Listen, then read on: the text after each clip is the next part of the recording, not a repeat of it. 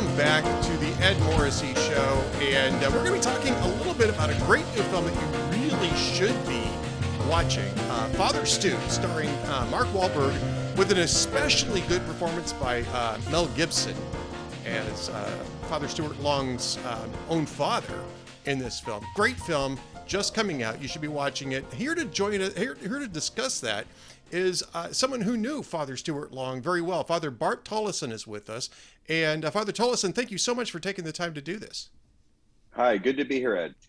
So tell us a little bit about uh, how you knew Father Stuart Long and and and um, you know how uh, you know how you came to how you came to know who he was and what his story was. Yeah. So Stu and I, I was a seminarian for the Diocese of Dallas. In the middle of seminary, some family uh, had moved up to Montana, and my folks bought a place in Montana. So I discerned that I would like to become a seminarian for the Diocese of Helena. So in the middle of that discernment, I got in touch with uh, Stu Long, who was a seminarian for the diocese, and we started emailing back and forth. And he gave me some advice. And then eventually, when I was accepted as a seminarian, I met him uh, not too soon thereafter. In the uh, summer of 2006, we met face to face, and uh, we became friends pretty quickly. And we were in the same ordination class uh, which means we were on, on, the same schedule to be ordained, though we were in two different seminaries, and we kind of kept up that way. So, I'm sure you've seen the movie by this point in time. I've seen the movie, and uh, you know, one of the things that I, I love a good redemption story, Father. Um, you know, I'm Catholic, so I love a good redemption story, and you know, Easter season's great for that. And by the way, Happy Easter to you and and to your and to your congregation Thanks. as well. But um, you know, normally you hear redemption stories and they tend to get prettied up a little bit, especially when they're Hollywoodized, right? Because you don't want to make people too unsympathetic. Um, this is, I think, maybe the first R-rated redemption story, you know, involving, you know, sort of faith-based cinema, and I mean, for a good reason. I mean, it's it's it's authentic. It's it's it's uh, apparently very authentic to Father uh, Father Stu's uh, life. Um, but I think that that speaks to where a lot of people are in redemption. And I think that's one of the values of having this film, right? I think so. You know, the first really rated R redemption story was Passion of the Christ, Mel Gibson. Well, that's true. Yes. Yeah. Very, very true. Yeah. And then, of course, uh, I think if it hadn't been for that film, they would have been maybe more reticent to go forward with a, particularly the language that gives it more authenticity, but makes it rated R but uh, it's yeah, it's a it's a good time. I think Sony recognized it's a good time for a good Catholic redemption story. Stu's story is very unique because he is really one of those characters that came full, you know, 180. I mean, he was an agnostic, kind of made fun of religion, lived a rough life, got into a lot of fights in the ring and outside the ring, and uh, you know, lived with a woman and did whatever the world said you should do, and you know, kind of enjoyed his life. And then God just gave him some events to make him look up and inside. You know, I, I was I was kind of struck by it, it, to some extent, sort of like the parallel to um, Augustine. Although I think Augustine resisted longer. I think Father Stu responded to uh, to his calling as a Christian uh, when it came. But I, I don't mean... know. Stu resisted for for about eight years. oh, okay. Well, there you go. yeah. So maybe maybe it was closer to that. Maybe it is sort of a modern. Um, I don't want to say retelling because this is clearly Father Stu's own story, but I mean it's it's, it's sort of a modern parallel to that, and again a, a parallel to the way a lot of us approach uh, redemption in Christ. Yeah, uh, Stu, you know, he took uh, he just kind of stayed away from it, and um, you know, finally with that motorcycle accident, again the invitation to to ser- to consider faith before he had rejected them time and time and again, and at this and this time because of his broken body and something that happened interiorly, he said, "I'll give it a try," and he got serious about it. And when he was baptized, he also felt like he had the call to the priesthood, and he spent another good long while. I don't know exactly, you know, eight to 10 years or so, kind of run away from that call that kept coming up in his life over and over again. Till eventually he just, uh, he said, enough, I'll go where God wants me to go. That's very interesting because, I mean, when you commit things to film, it's a two-hour format. You know, basically for most most films, two hours max. So you have to compress time. You have to compress some storylines. So in the in the film, it kind of happens one on top of the other. But in in his in his life, this took a while for him to to really discern this call properly.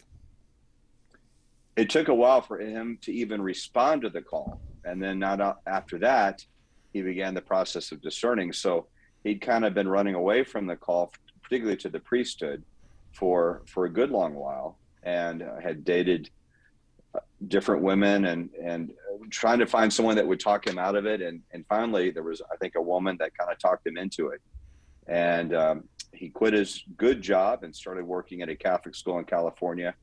Moved in with a couple of Catholic guys, hung out with Catholic guys, got involved in pro-life work and some other things like that, and um, still didn't really get serious about the, the, the priestly call until a couple of his friends one day drug him to hear Father Benedict Groeschel And hearing Father Benedict for the first time, it just hit Stu right between the eyes. And after that, he quickly made moves to go join Father Benedict's order in New York City. And after a couple of years of that, getting a master's at a, a Franciscan University in Steubenville, that didn't work out. The, the friars said, "Well, you you got some potential, but not here. You're pretty. I don't know if it was stubbornness or too set in his ways or too much of a wild card, but uh, they did encourage Stu to to go and pursue diocesan priesthood. So Stu went back to Helena, his hometown, and connected with the bishop. And from there, uh, the bishop put him at Mount Angel Seminary to become a diocesan priest. And then after that, he really was laser focused on that that call and that determination to become a diocesan priest for Helena. Well, I think you know, obviously the, the again, you can only tell so much in a two-hour story, and there was a lot to tell. Um, but I think that that part of the story is equally interesting, right? Because I think that there's sort of this popular misconception, probably not quite as much among Catholics who, who should know better, um, that you know the seminaries are so desperate that they'll reach out to anybody, et cetera, et cetera. I mean, they're, they're, discerning is in is on both sides of that, and I think it's very, um, I think it's revealing that the Franciscans at Steubenville, um, what were, were very specific about how they were discerning his his track and and still encouraging him to seek out the priesthood, but through a different, uh, you know, through a, a, different window, if you will, a different door, if you will. Eh, I mean, you're, you're, certainly a priest. You've certainly been through this, this how this works. Uh, I, I think that that's more typical than than maybe people realize in this uh, in this sort of mutual discernment process. Well, I think just because of the recent history and of the Church of the United States, there's there's more uh, attention paid to priestly candidates. Certainly, it started uh, when I was a seminarian. Uh, they were looking at things very specifically and uh, trying to ra- raise the bar, so to speak. And right. Stu, you know, when the friars in New York said no, he still believed he had a call. He was disappointed, but uh, um, he uh, lived he lived his faith authentically, and no one could argue with that. Now, in seminary, sometimes he challenged ideas he did not agree with. and because he never backed away from a fight, he never backed away from a intellectual argument either, ever. And sometimes I think that you know people say, well, he's not flexible enough. He's he's too myopic. He's too narrow-minded. And I think that was perhaps one strike against him in the seminary, though um, he authentically lived out the practice of the faith, and he encouraged his brothers in seminary, from the stories I've heard, to to really lift them up to. Uh, to challenge them, but to also uh, encourage them to be good priests in training as well. So this brings me to a point the, about the movie, and I don't want to give away too many spoilers because I want people to see the movie. But there, you know, the movie again depicts some conflict between uh, Father Stu and some of the other seminarians. One of these gets resolved very late in the film. Um, I wouldn't say a whole bunch, you know, but there's some uh, resistance at the seminary, which I think must be sort of a, a telescoping of what happened at uh, Steubenville um, uh, to some degree. Uh, is that accurate? I mean, I guess you're telling me at least in, in part it's accurate because this is this is a man who uh, who defended his own perspective. Um, but I mean, you know, I don't Right. Specifically, yeah. I don't know if it's literally accurate. I'm sure that there, there are guys that uh, Stu went head to head with in the seminary. But uh, I think in terms of like try, trying to take this whole guy's career, I mean, a good seminarian, even in Steubenville, he did very well. Um, but also kind of not not the typical mold of a seminarian guy, and sometimes that rubs people the wrong way. Yeah, both in seminary and even in his priesthood. And so you have these guys that are close to Stu, that are seminarians with him, that are priests with him, that are friends of his, and you have other stories about how he butted heads here and there. And so you're trying to look, take all of these characters and say, well, how can we tell the story? Well, let's let's just focus it on two characters, two characters that are that he gets to know in the church, and they go to seminary with him, and that that will be the best way to tell the story. So that's what they did. I think it works. I, I mean, in terms of literalness, it, it, not necessarily, but in terms of yeah, these things happen, these themes, I, I think they they got it right. Right, and I think that again, I mean, uh, sometimes people get a little tripped up on historic, historicity when it comes to you know uh, biography film uh, film biographies, and again because the format the, the format is very restrictive. You have to you have to tell the stories that matter and and I think that this film really does tell the stories that matter. I I think that um, you know, so much of his life was uh, was of interest in this that perhaps his priesthood actually gets a little too telescoped. And I'm kind of curious because obviously you knew him. Tell us a little bit about his priesthood. Uh, you, you, get a sense that he got a big response. Um, and um, you know how was how was Father Stu as a priest? How was he with his uh, with with the parishioners, those that um, had the um, opportunity to work with him? Yeah, I, they did telescope his priesthood. I think the the point of the movie was to say, you know, it's named Father Stu, so you know he's going to become a priest, right? And that's kind of the the goal of the film in terms of the the narrative, and it was a goal of Stu's life. But then after that, you know, he wasn't finished. of course, he's ordained with this uh, terminal disease and uh, everyone knew that, so they knew this was going to be unique priesthood.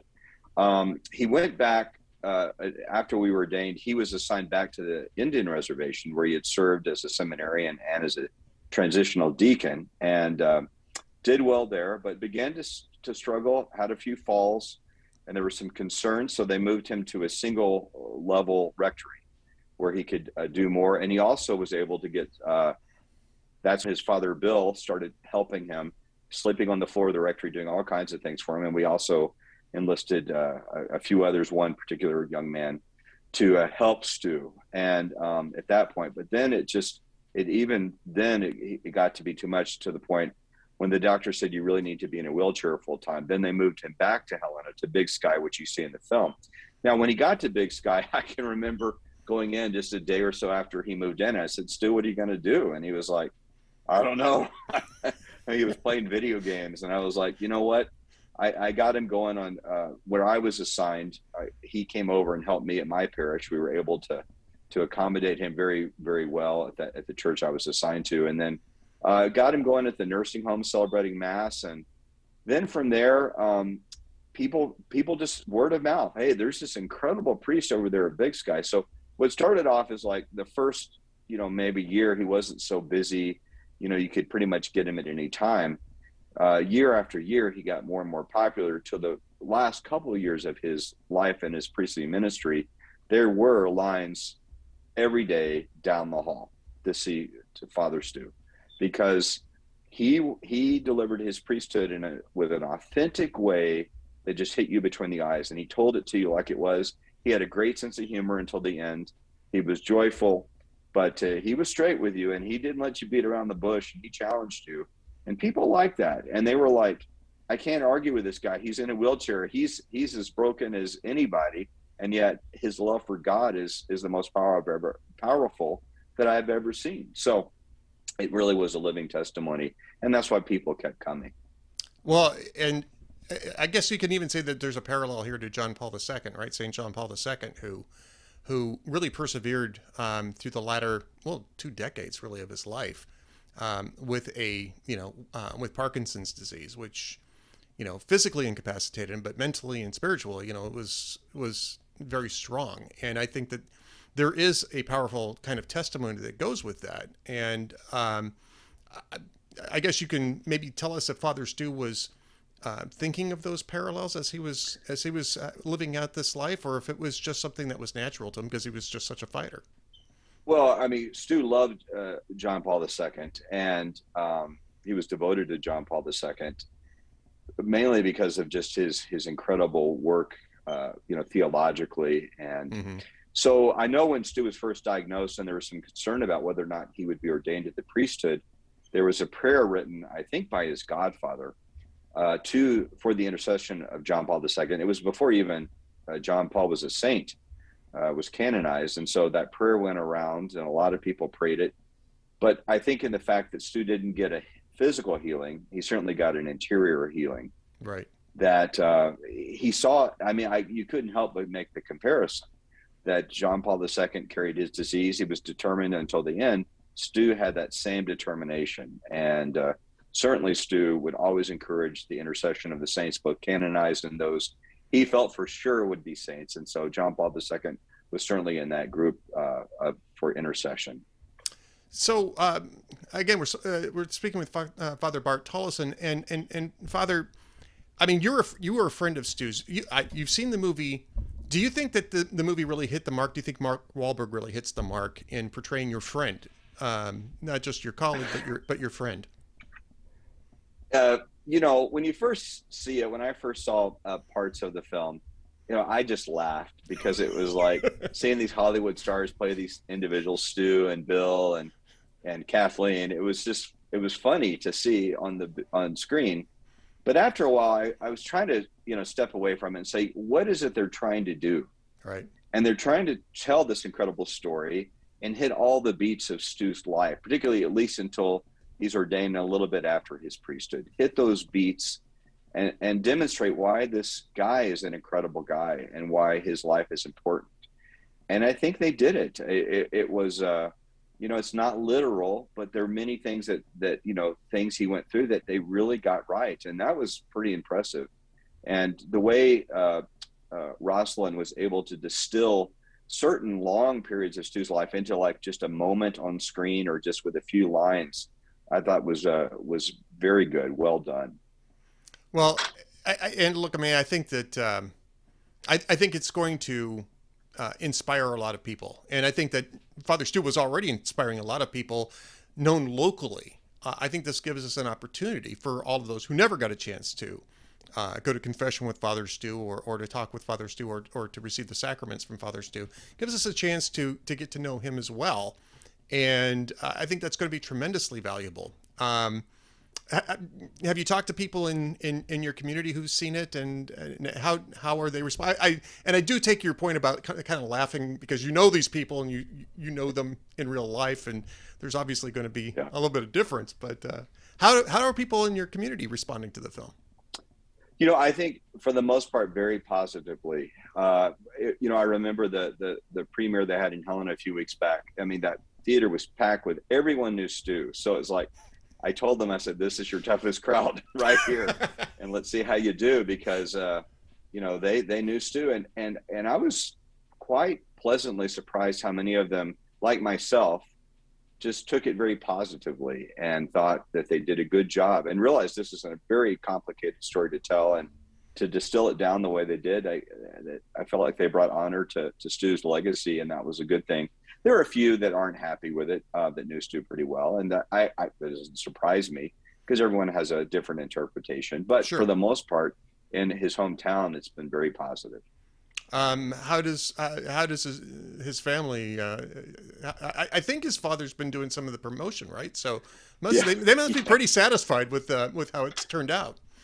Oh, you know, I mean, poor Bill and Stu's family. They walked with this thing for a long while because yeah. it's been in development for you know six and a half years almost seven years this uh, when we get to this summer. And so you know it's like is this ever going to happen et cetera et cetera? And then all the false starts and bad scripts or you know unacceptable scripts. I think to finally get to, to a place where they feel like you know they got it right uh, maybe not literally but got it right somewhat. I remember i was watching one scene with bill and he kind of looks at me and goes well i don't remember doing that.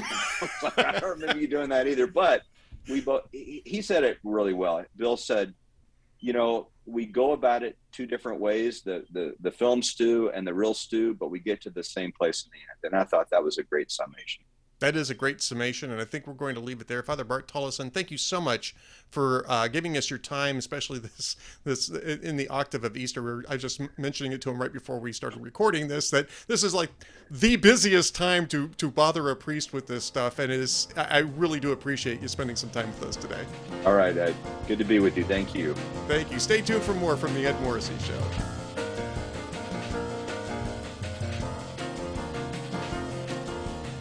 Welcome back to the Ed Morrissey Show. Joining me again is Sarah Stogner. She is running for Texas Railroad Commissioner. She is in a uh, runoff election. I keep wanting to say recall, and it's wrong. It's a runoff election on May 24th um, uh, against a crowded field. Uh, forced the incumbent into a runoff. Sarah, congratulations on that. That is in itself quite a uh, quite a victory for you. Yeah, thank you. I, I, feel good. You know, I think statistically speaking, when you have a statewide candidate like this that doesn't win outright in the primary, they usually lose in the runoff. So yep if history is any indication of success, I feel good. And I also feel good from all the feedback that I've been getting. You know, people have been digging into him. They realize he doesn't have any substantive oil and gas experience and that he's a career long politician. And I think people realize that the position is too important to have it be politicized. Right, and just for those who those who are not in Texas, those who may have missed Sarah's first appearance here on the Ed Morrissey Show, um, the Texas Railroad Commission is an extremely important position, um, extremely important uh, agency in the state. It, um, it runs oil, natural gas, and, and other energy uh, initiatives. And so we're responsible for regulating it and making sure it's operating properly. Um, it is an elected position. It's a very important elected position that is doesn't have a lot of cognates in other states. This is somewhat of an unusual um, elected position for Texas. And um, right now, uh, Sarah Stogner is running against uh, it's Wayne Christian. I, it, it, I got the name correct, right? Yes. Yeah. Wayne Christian, who is a longtime incumbent and who failed to get to 50% plus one in the primary, Republican primary, which is itself rather surprising. And I think it does show that people here in Texas are actually serious about looking for a change, or at least taking a change under consideration. So Sarah is now the one and only candidate running against Wayne Christian on in the May 24th runoff. And so you've got about a month to go. How's the uh, campaign going for you? Yeah, it's going really good. You know, I'm I'm making my way through the state. I'm in north of Austin tonight in Round Rock. Tomorrow I'm in El Paso. Wednesday I'm back in San Antonio. Thursday, Ooh. Friday uh, Corpus Christi, Houston. So it's um it's a busy few weeks, but it's the home stretch, and I'm feeling good. And uh, and Sarah, just to remind everybody, you know, that you have a a fairly extensive background in the uh, oil and uh, gas exploration extraction um, business. You've been working as an attorney in this field for is it 15 years now that you've been working as an attorney in this field? Almost. Yep. I graduated law school at 08. And so I've been representing energy companies in risk allocation and then suing insurance companies when bad stuff happens and insurance companies don't want to pay because it's cheaper for lawyers to fight than it is to pay the claim. Um, and so when I moved out onto the cattle ranch last summer and had issues, I realized the only way you could fix it is from within. So I'm not accepting any campaign contributions. I'm running on actual substantive issues. You know, one third of the Texas economy is from the oil and gas industry. It's a vital part of the Texas economy and the US economy, as we're seeing with turmoil in Russia, right? And as we see uh, a shift in Wall Street money and federal policy, all of those are coming into play and impacting pricing. And as crazy as it is, the oil and gas industry doesn't want five dollar a gallon gas either, right? Like right, everything right. increases cost wise for them as well. So uh, we've got important issues, but we've got things like earthquakes that we need to address and groundwater contamination. And if we do it right, we can be clean. Natural gas is one of the cleanest sources of energy that we have, but we've got to do it the right way. Right, and I think that this is one of the um, it's a lot more complicated. This is a lot more complicated than just drill more or stop drilling, right? Um, and and I think that this is an area that gets a little too simplistic. Uh, now, I think there's good reasons to want to have an elastic, dynamic uh, domestic supply of both uh, oil and natural gas so that when you run into crises like what we're seeing uh, with Russia and Ukraine, or frankly, you know, Russia over the last few years, Iran over the last few years, you want to keep oil prices low, low, uh, lower anyway, in order to keep them from um, using profits and pouring them into uh, more nefarious things. Um, but at the same time, like you said, you know, we also have to live in these areas where we're doing this uh, sort of work. And so it becomes more complicated. It's, it's, a, it's a complex balance that has to take place. Um, and obviously, you're running because you feel that that balance has been out of whack for a while here in the state of Texas. Yeah, I, I, think it's pretty well documented that most Texans don't know that the Railroad Commission regulates oil and gas and not railroads. And at this point, I think it's intentional, right? Like there's no reason for the establishment to change the name when it would be like I always make the analogy of Wall Street electing the Securities and Exchange Commission and calling it the Banana Commission or something that's right. completely unrelated to what they're actually regulating. It really should be the Texas Energy Commission, is what it should be. Um, it's just evolved from the Railroad Commission, which was formed, I think, in about what 130 years ago or so yeah, here in Texas. Late 1800s. Yeah. So it's just it's it's just evolved. They've just never updated the name, but it really should be the Texas Energy Commission because that is really what they're regulating here in the state. Um, so I, I, did want to talk to you a little bit about uh, Joe Biden's uh, decision to really reverse himself and allow more leases to be sold. He's also increasing the price of uh, the royalties off of that. Um, it was a mixed bag, right? I mean, part of this is good news in that at least they're going to start uh, allowing some other uh, land to be leased out, which they had previously refused to do. But in other senses, it may not change a lot because they're still putting the same restrictions, at least as far as I've seen. They're still keeping the same restrictions that Biden placed uh, on on that process in its Executive Order 13990 uh, you've got the higher royalty, um, a higher royalty rate, which is going to increase the cost of doing this. I think he kind of hit that sweet spot where everybody's kind of angry at over this. Um, do you see this as really a step forward in terms of uh, stepping up production? And if so, where are the opportunities to do that? Yeah, well, look, first of all, for those listening that are in Texas, there's no federal lands in Texas. So right, I won't right. have any jurisdiction over this, just FYI. We're just talking general policy, exactly. Right? Yes. And look, I think I think the problem is is it's it's been inconsistency in messaging. And when he came into when he came into office 2 years ago and said we're going to end the oil and gas industry, that doesn't give us a warm, fuzzy feeling. And although we knew that we were indispensable as an industry, White Wall Street's been saying, you guys need to clean up your act. We're not going to, we're not going to loan or, or invest in, in oil and gas. And so it's made it much harder to get the actual capital needed to drill. So it's really a two prong thing. One, we need our politicians to stop using common sense energy policies as a bipartisan political issue. It shouldn't be. It should be more of a national defense beyond right, right. politics. Um, and the the other issue is we've got to get the Wall Street and the funding more comfortable because it, it it's a reality where you got to follow the money and if there's no money they can't drill so regardless of however many leases he opens up if we don't get the Wall Street on board, it's kind of irrelevant. Well, and this is part of another issue, right? And I think this is another part that is is vastly misunderstood is that people look at you know like ExxonMobil and Shell and you know BP and some of these things and, and look at the uh, the gross dollars of their profits, or even sometimes just the the gross dollars of their net profits, without looking the at margins. what the margins, right? But I mean, that's one that's one thing. I want you to talk about the margins, but the other issue is that it's not just, you know, when you talk about gas and oil companies, you're not just talking about BP or ExxonMobil or, or Shell or Gulf or whatever. You're talking about a lot of smaller companies that are also in this business whose margins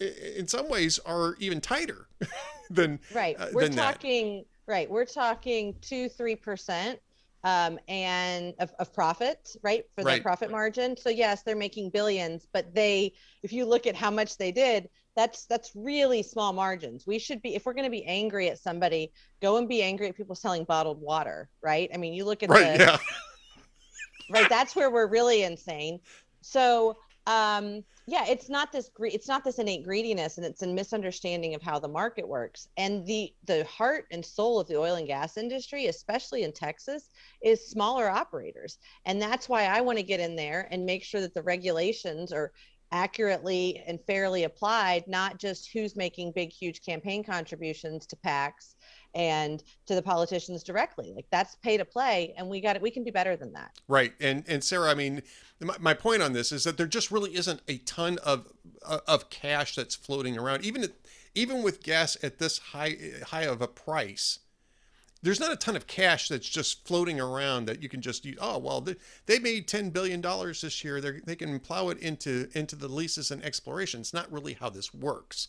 Right. And uh, you know, especially for some of the smaller independent operators out there, you do need investors uh, to to put that money up front.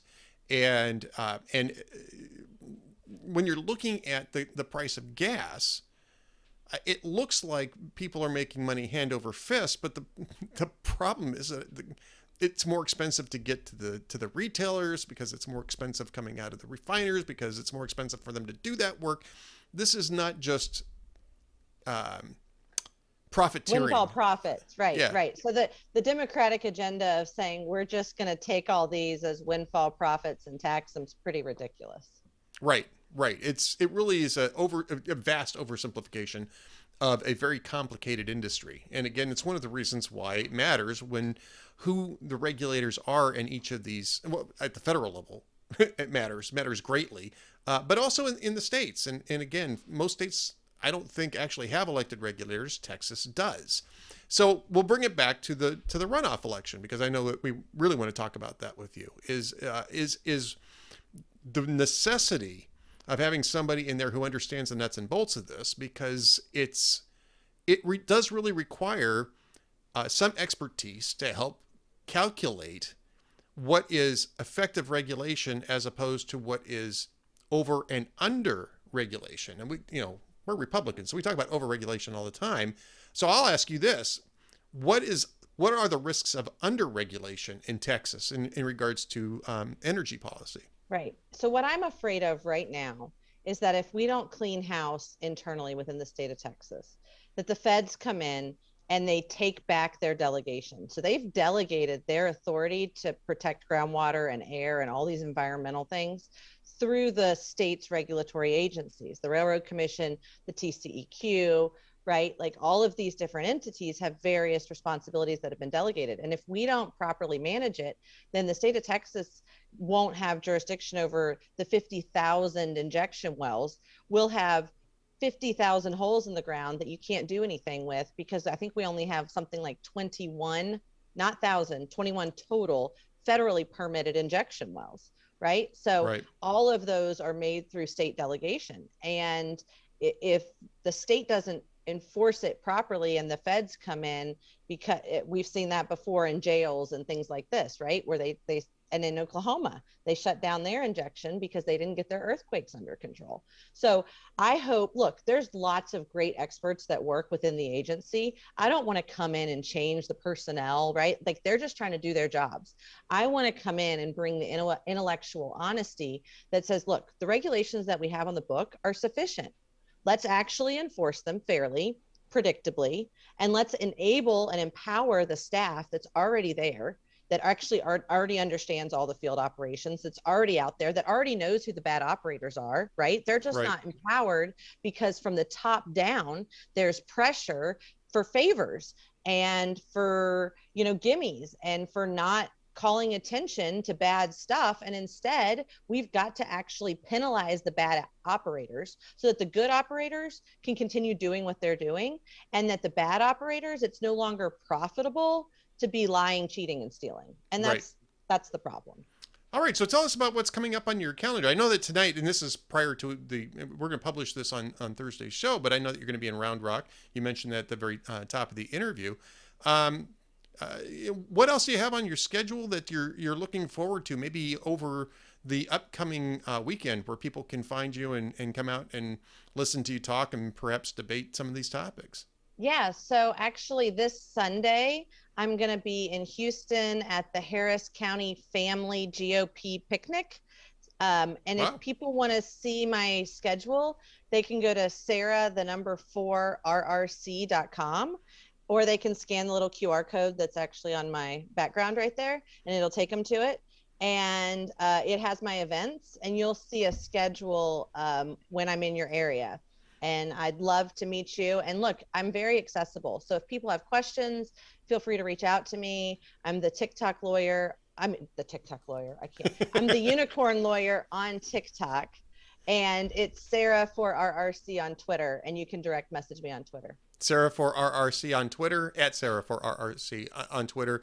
SarahForRRC.com is her website. And, yeah. and again, that's where you can find out all the different things that are going on. And again, if you're in Texas, the runoff date is May 24th. Uh, that is coming up fast, folks. So it you, is. you have to be prepared for this. I mean, I, I voted in my first Texas election um, uh, this year, so this is now going to be my first runoff election, I guess. Yeah. And so there's, and don't forget, there's some municipal elections on May 7th. So people oh. are going to be thinking, wow, we've been to the polls several times, but please keep at it. Every vote counts. Hey, every vote counts. And um, uh, this is, this is why we have the franchise. So yes. this is this is how we become a responsible, self-governing entity, and um, we want to make sure it stays that way. So, uh, Sarah Stogner, thank you so much for being with us today. And again, uh, sarah4rrc.com is the website, and uh, well, hopefully, we'll get a chance to uh, touch base with you before the before the actual runoff date. Awesome, thanks, Ed. Thanks, Sarah, and stay tuned for more from the Ed Morrissey Show coming up next.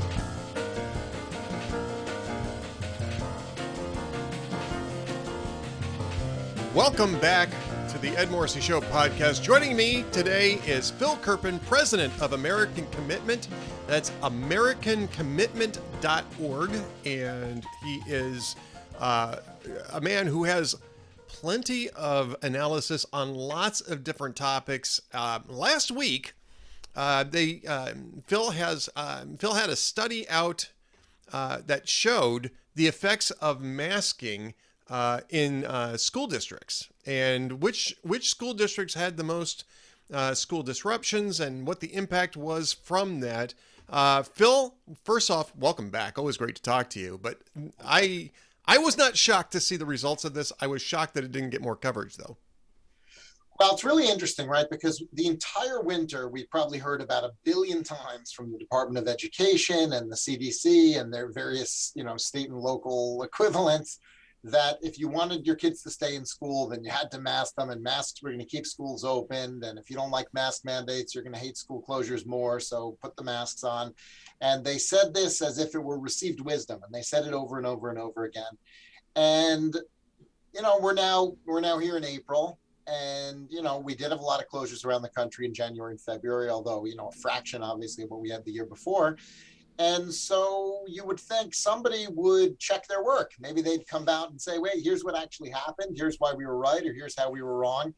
And I kind of thought it was curious that they never did anything like that. They never told anyone what actually happened. They were extremely confident in their predictions, uh, but they never came back around to say, and here's what actually happened. Here's what the data shows uh, occurred in January and February. So we decided uh, to do the work that the CDC and the Department of Education never did, which is to answer the question, you know, what actually happened this winter with school closures and did the mask districts have fewer closures or did they have more? And as it turns out, they had more. They had more closures than the mask mandated districts. And uh, we were able to get a hold of a data set uh, from a company called Burbio that tracks school closures and mask policies very, very closely. It covers the 500 largest school districts in the country by enrollment. So it's a little less than half of all of the school kids in the country. It basically covers all of the urban and suburban districts of any significant size. Um, and what we were able to find from looking at this data is that actually the mask mandated districts closed at a pretty significantly higher clip 35% of mask mandated school districts had some kind of disruption closure and or remote instruction in january or february versus just 11% of non-mask man, mandate districts. And if you looked at it in terms of the percentage of total student learning days that were lost, the difference was even greater. It was a little over 3% of total student student learning days uh, that were disrupted, lost uh, to closure in the mask mandated districts versus 0.75 um, in the non-mask mandate districts. So it was four times the number of student days lost uh, as a percentage of all student days in the mask mandated versus the uh, mask optional districts. So I think that's a pretty definitive failure uh, for the confident assertion that we got, you know, from the Department of Education and the CDC that masks would keep schools open. It seems that if there's any connection at all, it was the opposite. That masks closed schools, and I don't think it's because you know masks made people get more covid or anything like that. But i think that if you keep people on edge if you keep people panicked and scared then when you get into winter and you inevitably have uh, the covid outbreaks that you're going to have you're more likely to get the panic reaction of a closure uh, than you are in a place that's been more normal. And so i think that's probably uh, why we had those results. You know phil i mean being a data guy whenever i hear you know um, gross numbers or percentages and all that kind of thing i always you know i'm I wouldn't say I'm skeptical, but I always like to understand what the scales are, right? Just because I know I, have worked with data for for decades now in, in various different applications, and I think that I like the um, the student closure days measure best because it it eliminates the population issue. Because I would imagine that when you're looking at this data set, and it's one aspect that I was thinking about there are probably a lot there were probably a lot more districts that were mask mandated than weren't. And so one of the things that it's about two thirds, yeah. Yeah, about right. two thirds. So when you're looking at that, um, you know, the first thing you look at is, well, there's a more robust data set among the mask mandated school districts than there might be with the non-mask mandated school districts. First off, two thirds, one third isn't too bad. I mean, that's not a big disparity anyway.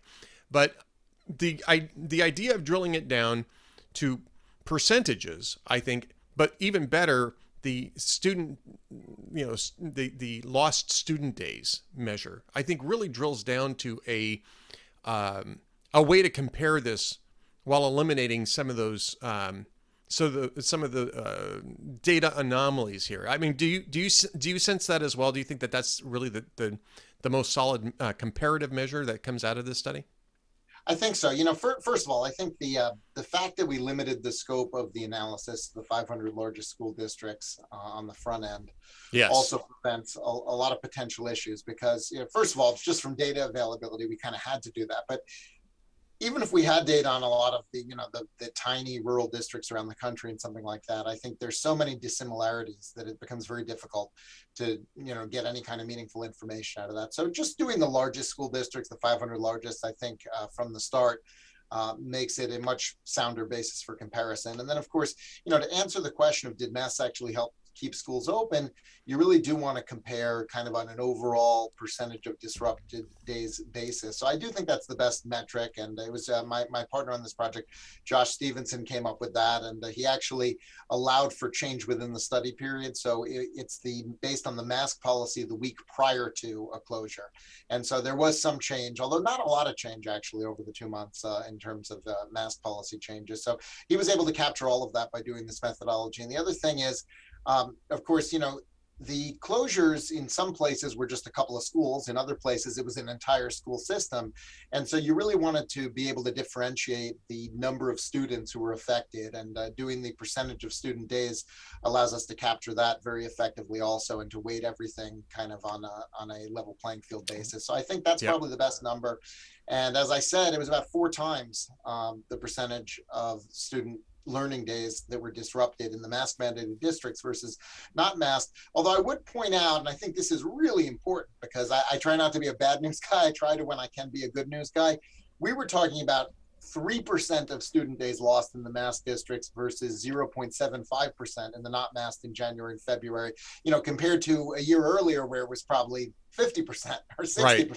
just some yeah. enormous number. So really every place made an enormous amount of progress in terms of keep, keeping schools open in the winter, regardless of the local factors and the political pressures and everything else.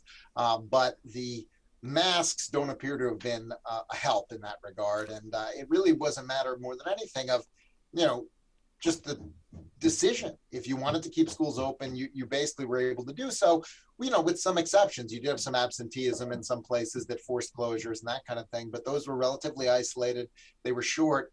They didn't affect large numbers of people. And so, you know, if you decide that you want your schools to be open, COVID in terms of actually causing absenteeism and, and uh, short staffing was not really going to be a major source of disruption. As much as we saw a lot of headlines about that, in the context of what we saw overall this winter, it was very small numbers. Well, and Phil, I mean, you should be. I mean, you mentioned the fact that these are all expected outcomes. I, I might, I might say that I'd be, I was surprised that there was that much of a difference in terms of lost student days between mask mandated districts and non-mask mandated districts. I would have assumed going into this that the masks would have made no difference at all. So I would have expected those numbers to be pretty closely aligned. I'm. Uh, you got to understand though, you know, the places there. There's also there's a there's sort of a hidden variable here, which is politics. Okay? Right. I think that the places that are willing to close, that were still willing to close schools, you know, proactively, not because of a staffing shortage, just because, oh no, there's lots of co- there's lots of COVID, let's close schools. The places that were still willing to do that, which you know, the good news is they were much fewer and farther between than they were the year before. But the places that were still willing to do that are the very left wing places where there's dominant teachers unions, and they were also, you know, pretty much certain to be masked. And so I think right. that there's sort of that that you know, it's not necessarily that masks drove closures it's that the psychology and the mentality of sort of the large proactive closures was really only going to exist in places that were still masking well and I think so. If we're looking at what the actual impact of COVID was in terms of keeping classrooms open, not necessarily keeping students in school, but keeping classrooms open, right? Um, you got to look at the non-mask mandate data on that. I mean, and and I think we can extrapolate this backwards to what we were seeing the previous year and get an idea of just how much of that loss was unnecessary right? Yeah. I mean, you don't have a really good point. You know, if you assume yeah. that, you know, it's obviously a simplifying assumption, but if you kind of assume that, you know, the closures that happened in kind of the non-mask mandate districts were probably closures for prac- out of practical necessity. Like they didn't have the staff, they didn't have the bus drivers, whatever it was, they had to close for those days, as opposed to it being kind of still largely a political decision in some of the mass places. And if you assume that's the case, you could say, okay, maybe the you know, the actual forced closures, if you will, are somewhere around 0.75% of, you know, student learning in a win in a really bad COVID winter like we had this past January and February. And then you kind of compare that to what we did the year before, where it was, you know, probably 50% or more. And nearly all of that was a political decision. It was not dictated by, you know, by the virus and, and you know, the, its actual effects um, because we had higher COVID infection rates this winter than we did the previous winter.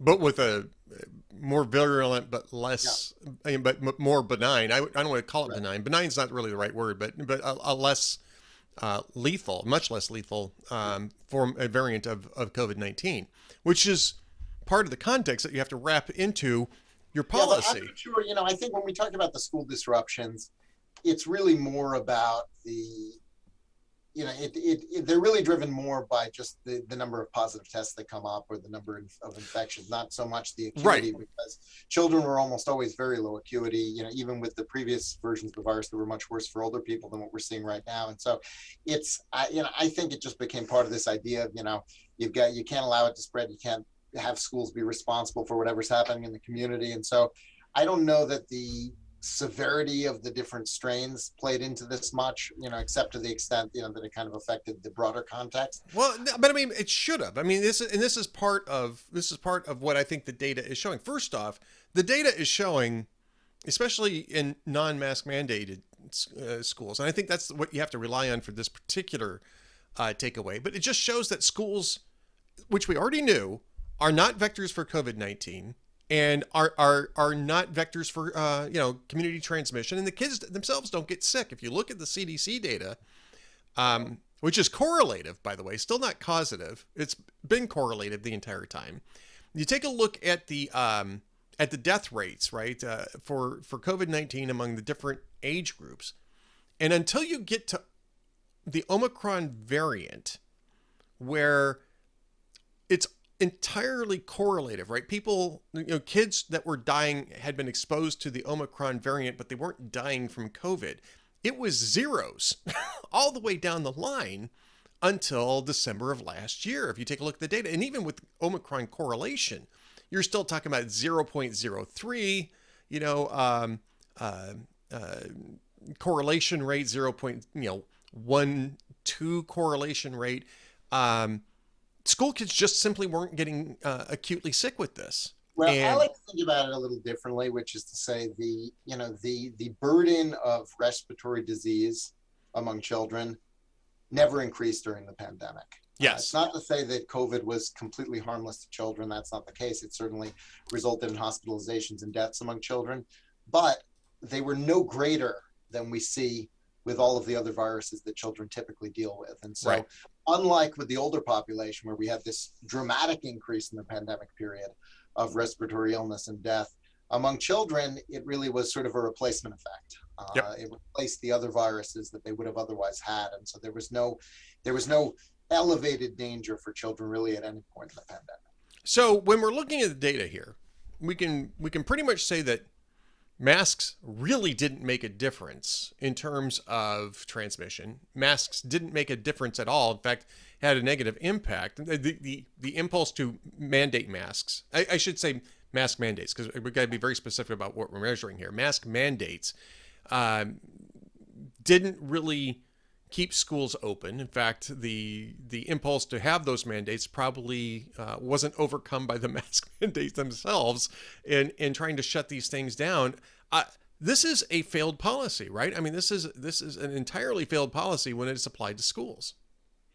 Yeah, I think so. And uh, the disappointing thing is we've got these policymaking bodies that recommended it that, show no interest in reviewing the results of their own recommendations and no interest in uh, reconsidering them. And, and, you know, I, I think that, um, you know, we're unlikely to see school mask mandates come back, I think, ahead of this election, just based on sort of political logic.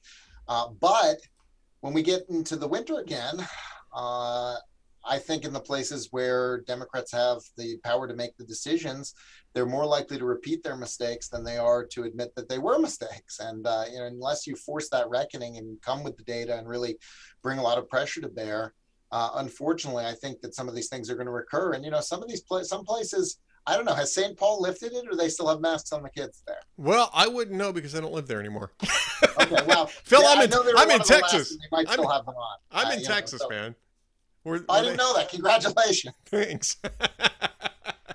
yeah, we moved here about Saint, 10 months ago. So um... St. St. Paul, the last time I checked, was still masking kids in school. So they were one of the dead, the, the, the bitter enders. Right. Right, and I think with the CDC guidelines the way they are, they're going to continue. If they if they if they are if if that's still the case, they're probably not going to change it anytime soon either.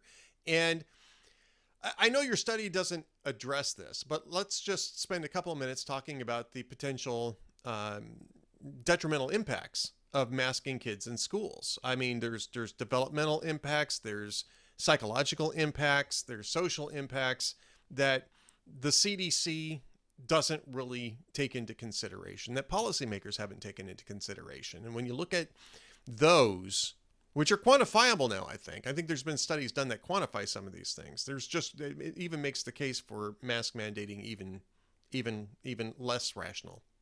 Well, look, I mean, I think you know before COVID, most schools would have prohibited masks uh, even on Halloween because they're disruptive to the learning environment. Kids need to be able to see faces and to communicate in a normal, non-disrupted way. And uh, I think that the the lack of normal life for children uh, is going to have profound long-term negative consequences, and part of that is the mask mandates. And and it's and and I think that um, for younger children in particular, there's also a major educational and developmental effect because uh, it's so important for language development and communication skills to see the face of the person you're talking to and to connect sounds with mouth movements. And so I think we're going to uh, continue to see major fallout in terms of uh, speech and language deficits in particular.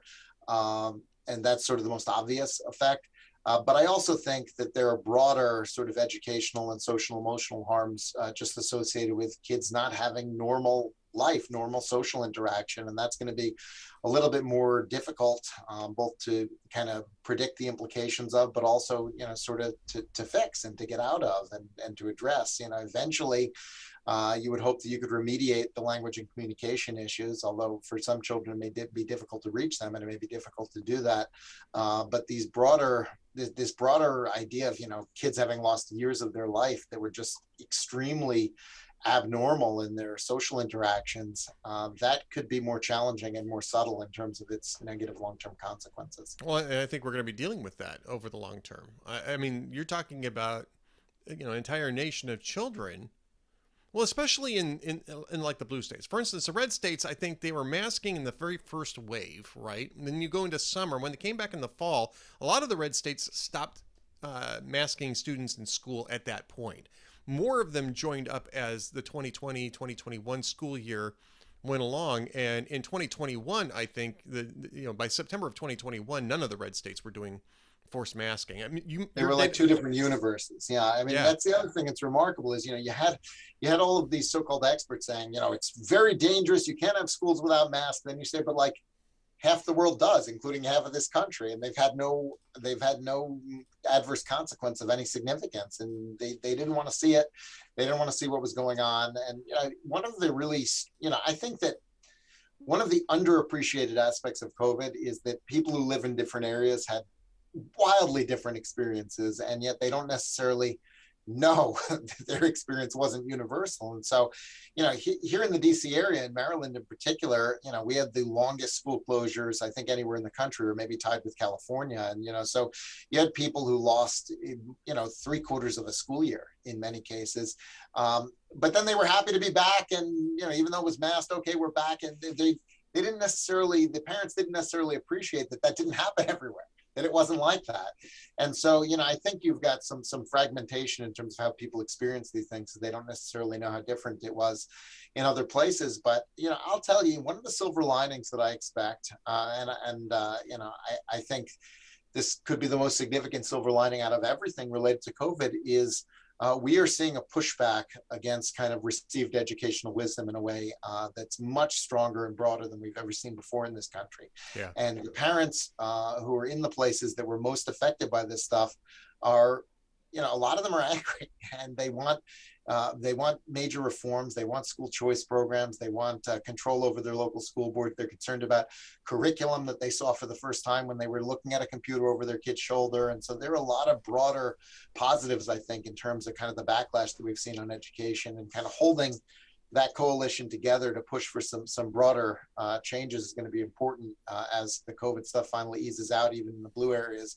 Um, but I think that's going to be a silver lining. And then I think the other silver lining is we're potentially going to have a generation of kids that uh, grow up to be the most skeptical generation of government authority right. in the history of this country. And I think that could be a very helpful thing as well. Could be a very helpful thing. I, I will tell you what, I, I, if I was a, if I was a social science um, analyst, you know, which, you know, I kind of am just being in politics, but I mean, if I was somebody who was, you know, involved in, you know the the research end of social science i'd be sharpening my pencils and and and getting my plans ready for studies of the differential uh, outcomes uh, of children especially those that were in elementary and middle schools yeah. um, during the during the mask mandates and looking at your data and then tracking what the performance levels were going to be when they got into higher education because i suspect that what you're going to find is that the kids that were really forced to mask up and do remote learning more often are going to be less able to integrate socially into those higher education settings. They're going to be less able to compete in those, and you're going to see a really big differential um, impact uh, where the uh, where you know, success in education is really going to be regional for a while, maybe for maybe for a 10 year period or so well, it's it, will be interesting to see. You know, of course, you know the the other sort of cross cutting factor in that is uh, you know parental engagement and income level right. and that kind of thing. Because I think that you're going to see the sort of the upper income, the middle to upper income people, even if their kids were badly disrupted, they'll find a way to catch up, or you know they'll get they'll do whatever they have to. Right. Uh, but it's So- lower income people who don't have necessarily access to you know en- enrichment resources and summer schools and special programs and so forth. Uh, that's where you're going to see the gap grow, and that's also I think where you're going to see. Um, a potential major increase in dropouts because remember a lot of high schools were closed during this also and people don't even necessarily know where those kids were where they Right. did during that and you know i think that relates also to the increase we've seen in crime and drugs and just a lot of other social pathologies Yep, and uh, and it also reaffirms to us what we suspected all along was that the impact of this was going to be very sharply regressive, and um, and it is going to be the uh, the poor and working class kids. They're going to wind up suffering most because of this, and that's whether you're in red states or blue states. That's going to be the case. Primarily, though, in blue states because that's where most of these impacts took place. All right, Phil Kerpen is at uh, American Commitment. That's AmericanCommitment.org. You can find some of the data there and also some of the other great stuff that they're doing at AmericanCommitment.org. You should just check in there. Um, right now, there's uh, Senator Rand Paul is uh, introducing uh, uh, Senate Resolution 37, which will block and ban the mandate that you must wear uh, must wear a mask on air, airplanes and public we, we, transportation. we actually won that fight uh, yesterday as Yep. you know um, and that's an issue we've been working on for a long time. So it was a little bit gratifying to get a victory although you know we've been trying so hard to get a house vote because we were able to pass that in the senate. Actually eight democrats voted for it. It's a very bipartisan senate vote. And we've been you know for the last six weeks we've been trying to get a house vote. And nancy pelosi is nowhere to be found. And uh, steny hoyer i think so it's oh we're looking at it. We're not sure whether we're going to have a vote or not. And uh, it looks like thanks to this judge in florida we, we've won on that issue but we never did get the uh, house members on the record unfortunately Well, let's ask about that just really briefly before we let you go, Phil, because I mean, I think one of the, I, I, certainly I'm going to suspect that Rand Paul is going to agree with me on this.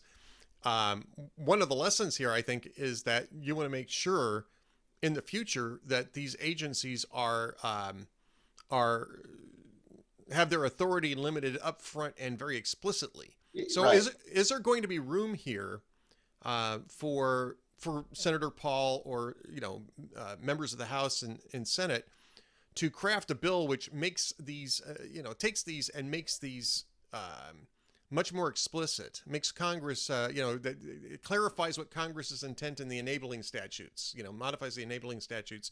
I would really hope so. I would really hope so. I mean, this is one of the big problems we have, you know, across really almost every policy area in the federal government is Congress passes these broad, vague laws and they sort of sit on the books until some agency decides it's time to, you know, enact whatever major policy, uh, you know, the administration wants that day. And we've seen this with, you know, global warming policies at EPA and uh, now at the SEC, and we've seen it with all the labor policies at the Department of Labor and the NLRB and uh, so forth. And obviously during COVID, it went to a brand new level with all the things that CDC did. And we've got kind of this backwards system instead of the way the Constitution says it's supposed to work, where you pass a new law, a new major policy is passed with a new law that passes the House and Senate is signed by the president. We have essentially this backward system where the executive branch does almost anything unless you can somehow muster enough votes to stop them in the House and the Senate. And then if there's a veto, you need to have two thirds in the House and the Senate to stop them.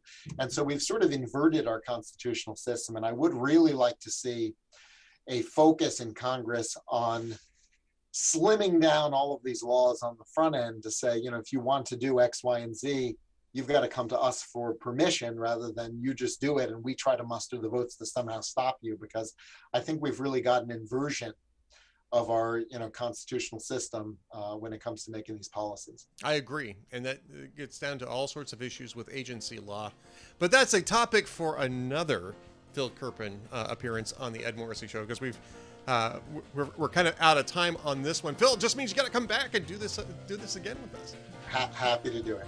All right, Phil Kerpen, AmericanCommitment.org. Thanks for being with us. Stay tuned for more from the Ed Morrissey Show. Don't go anywhere.